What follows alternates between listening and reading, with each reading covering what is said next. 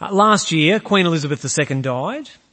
Uh, with her passing, we saw some of the historic processes and procedures that surround the ending of one monarch's reign and the start of the next. For hundreds of years, uh, when a king dies, the words are said, the king is dead. Long live the king. Now without context, those words are meaningless. How can a king be both dead and wished a long life? Uh, the words made a little bit more sense last year when the succession moves from a queen to a king. The queen is dead, long live the king. But in the more common situation, the words make no sense unless you know the context. One king is dead. The new king, his son, is being wished a long life and reign. In this context, the words aren't meaningless, but are full of deep meaning and significance. Saying these words are a declaration of allegiance. Uh, you're saying that you will recognize and submit to the new king. You won't be involved in supporting a rival to the throne. Uh, today, Easter Sunday, and actually Every Sunday as Christians gather, we're communicating the same but deeper truth. The King has died. Long live the King, though we mean these words as they actually are. Because at the heart of the Christian faith is the message that the King who has died is the King who lives forevermore. Uh, this is what every biography of Jesus says in black and white. The reasons the biographies affirm that Jesus died and rose again is because that's what the eyewitnesses saw. Uh, the same women who from a distance watched Jesus die, on the first day of the week as the sun is dawning, this is what they see. Uh, Matthew's biography that we've been reading today, Matthew's biography of Jesus, tells us these women go to look at the tomb. Uh, the other biographies add the detail that these women are going to finish the burial process to honour the one they hoped would be God's king. But Matthew focuses on their looking, what they were expecting to see. A tomb. They were going to look at the tomb. Maybe they were going to look and mourn. Maybe they're going to look and ponder how it all ended so wrong. But before they get a chance to look at the tomb, the earth shakes and instead of looking at a tomb, they see the brightness of a shining angel. Are you going to follow along with me from the inside of your bulletin? This is what Matthew records. After the Sabbath, at dawn on the first day of the week, Mary Magdalene and the other Mary went to look at the tomb. There was a violent earthquake, for an angel of the Lord came down from heaven and going to the tomb, rolled back the stone and sat on it. His appearance was like lightning and his clothes were white as snow. The guards were so afraid of him that they shook and became like dead men. The Marys thought that they would stand looking in the new dawn light at the tomb of Jesus, but instead they see a sight that terrifies, petrifies the Roman soldiers. They feel the earth shake, they see the shining angel. There is no doubt God is at work. Uh, this is the second time in three days the earth has shook to its core. Uh, in the darkness as Jesus dies, the earth shook. And now as darkness is broken by light, the earth shakes again. The earth shakes because God is at work. And now the angel speaks. The women came to look at a tomb. But he tells them to take a message, to tell the followers of Jesus to leave, to go to Galilee, to go to the place where they first met Jesus, where they will see not a tomb, but Jesus is alive. Uh, the Bible says, so this is the third paragraph down in the bulletin, uh, the angel said to the women, do not be afraid, for I know you are looking for Jesus who was crucified. He is not here. He has risen, just as he said. Come and see the place where they lay, where he lay, sorry. Then go quickly and tell his disciples, he has risen from the dead and is going ahead of you into Galilee. There you will see him. Now I have told you. Uh, so the women look, they see where the body has been, and as they race to tell, they get a foretaste of what they will, will happen in Galilee. They see Jesus alive. As the final paragraph in the bulletin says, so the women hurried away from the tomb, afraid yet filled with joy, and ran to tell his disciples. Suddenly Jesus met them. Greetings, he said. They came to him, clasped his feet, and worshipped him. Then Jesus said to them, do not be afraid. Go and tell my brothers to go to Galilee. There they will see me. Twice they've been told, go, tell. They're to be messengers, heralds of what God has done. Uh, and twice they're told, by the angel, by Jesus himself, twice they're told, go to Galilee. In Galilee they will see. Now why? Why Galilee? It could just be that, well, this is where it all started. The, the disciples, the eleven, Judas is no longer with them, the eleven started following in Jesus in Galilee. It's where they first saw him and where they'll see him again. It could be that, but I think there's more going on than this. At the start of Jesus' ministry, as he begins to announce the kingdom of God, Matthew sees an ancient prophecy being fulfilled. I'll put it up on the screen from Matthew chapter 4. Leaving Nazareth, Jesus went and lived in Capernaum, which was by the lake in the area of Zebulun and Naphtali, to fulfill what was said through the prophet Isaiah. Land of Zebulun and land of Naphtali, the way of the sea beyond the Jordan, Galilee of the Gentiles, the people living in darkness have seen a great light. On those living in the land of the shadow of death, a light has dawned. From that time on, Jesus began to preach, repent, for the kingdom of heaven has come near. About 700 years before Jesus, the prophet Isaiah said, darkness would be pushed back. The shadow of death itself would be cast off. The light would dawn in Galilee. Why does Jesus say, meet me in Galilee? Because that's where darkness is defeated by light. It began three years prior, but now the light will shine even brighter. It's where the light of seeing Jesus, seeing the one who defeated death, that's where the light must dawn.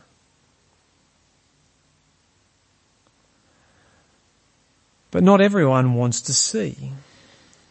Uh, when the earth shook and the angel appeared, the soldiers are terrified. Like the earth, they are shaken to the core. Unlike the women, there is no word of comfort, no do not be afraid for them. They are terrified. But like the women, the soldiers go and tell what they'd seen and heard. They go straight to the Jewish religious leaders and truthfully report everything. But the religious leaders don't want to see. They want to remain in the dark. They want their eyes to remain closed. So they bribe the soldiers to hide the truth. So this carries on from what was printed in the bulletin, but I'll put it up on the screen again. Uh, while the women were on their way, some of the guards went into the city and reported to the chief priests everything that had happened.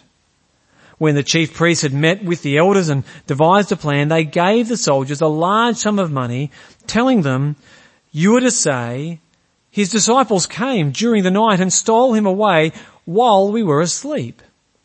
If this report gets to the governor, we will satisfy him and keep you out of trouble.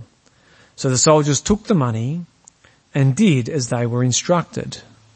And this story has been widely circulated among the Jews to this very day. It must have been a, a large amount of money to get them to deny what they'd seen, an earthquake, a stone rolled away, the brightness of an angel, Judas betrayed Jesus for 30 pieces of silver. I wonder how much they paid these soldiers. But the love of money is stronger than the love of truth. And also the love of comfortable lies is stronger than the love of truth. Because you've got to wonder how anyone would buy their story. That a troop of soldiers fell asleep at their post, that whilst they were in deep sleep, they saw what happened and can say with confidence, the disciples stole the body. It's not a very believable lie. But when you want to stay in the dark, it doesn't take much. If you don't want to believe the truth, any lie will do.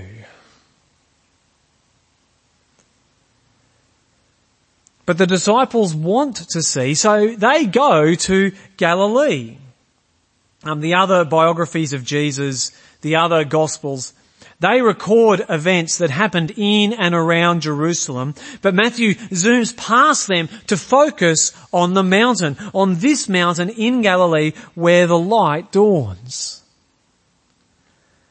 And when the disciples see Jesus there, they worship him. This is what Matthew records.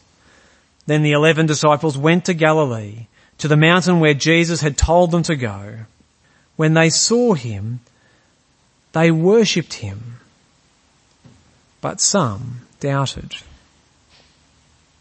Like the women outside the tomb who fall at his feet in worship, the disciples worship and Jesus receives their worship. In the Bible it's very clear there's only one we must worship. The only one worthy of our worship is the true and living God, the God of Abraham, Isaac and Jacob, the God of Israel. So who is Jesus to be worshipped? Well, he is the living God. They worship Jesus. He receives their worship but at the same time, some doubt. I love moments like this in the Bible, uh, moments of authenticity. It's not what you'd record if you were making things up. It's embarrassing that some, some of those who'd followed him from the start, from Galilee, some of them, when they see Jesus, they doubted. They are overwhelmed. They cannot believe their own eyes. Though maybe they're not doubting the fact that Jesus is alive. Maybe they're not doubting the resurrection, what they see and what they can touch. Maybe they doubt their ability to live in a world where the crucified one is alive. To live in a world where God would give of himself, that he would give his son, his son, his own son as a ransom. A world where new life, where resurrection life is now. Can they live in the light of this truth? Maybe that's what they doubt.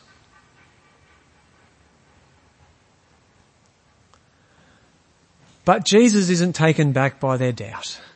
And as God's king, he commands his disciples, go tell the nations. Then Jesus came to them and said, all authority in heaven and earth has been given to me. Therefore go and make disciples of all nations, baptizing them in the name of the Father and of the Son and of the Holy Spirit, and teaching them to obey everything I have commanded you. And surely I am with you always to the very end of the age.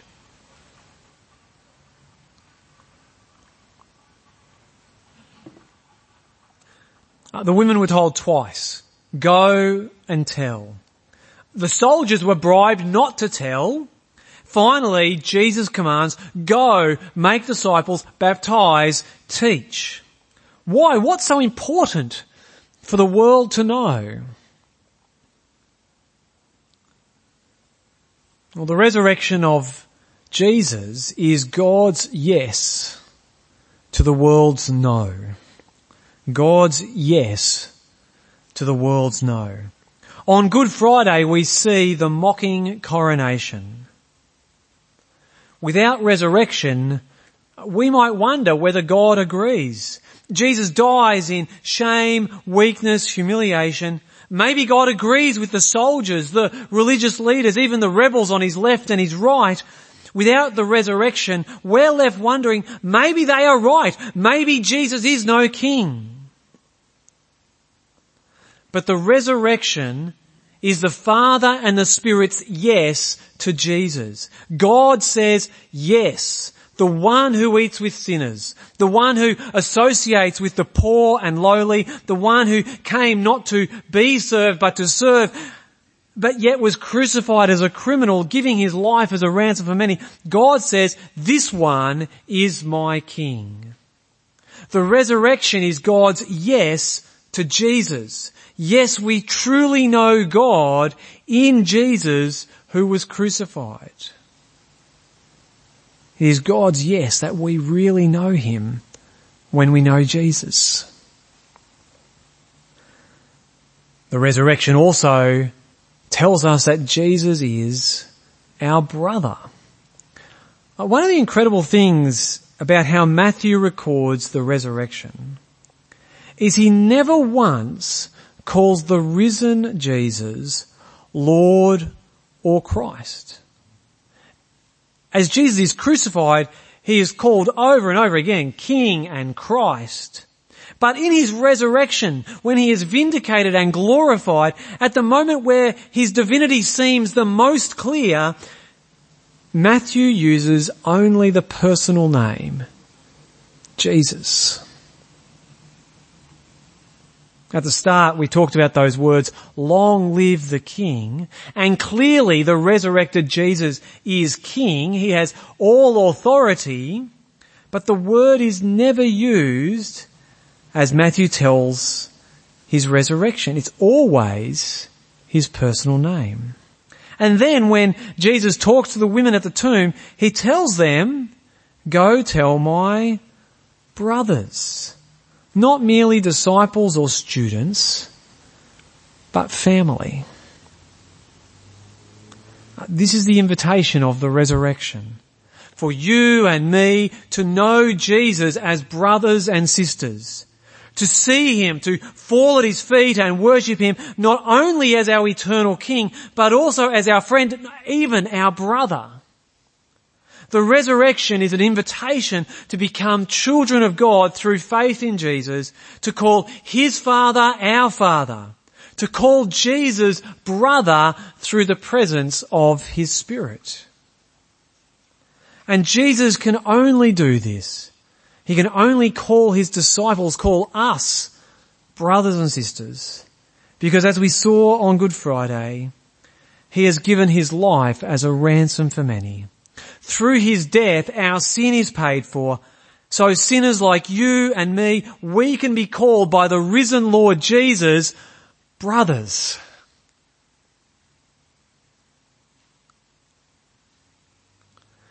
The words long live the king are a declaration of allegiance, saying, this one, the living one, is my king.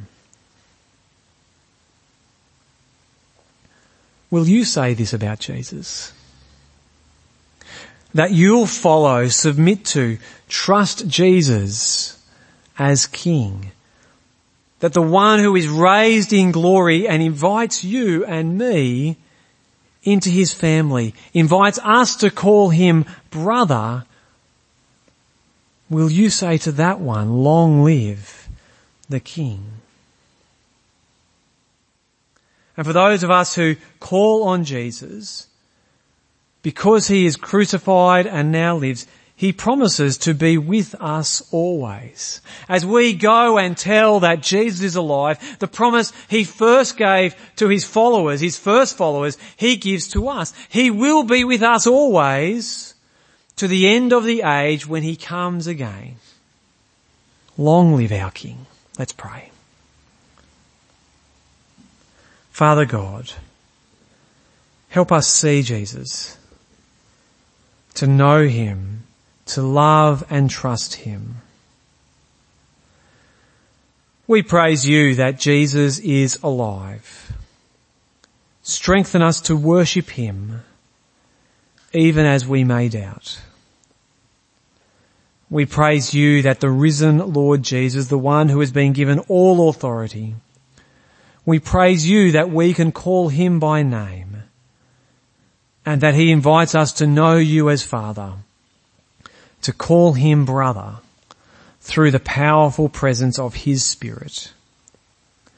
Please be opening our eyes to this truth today. Amen.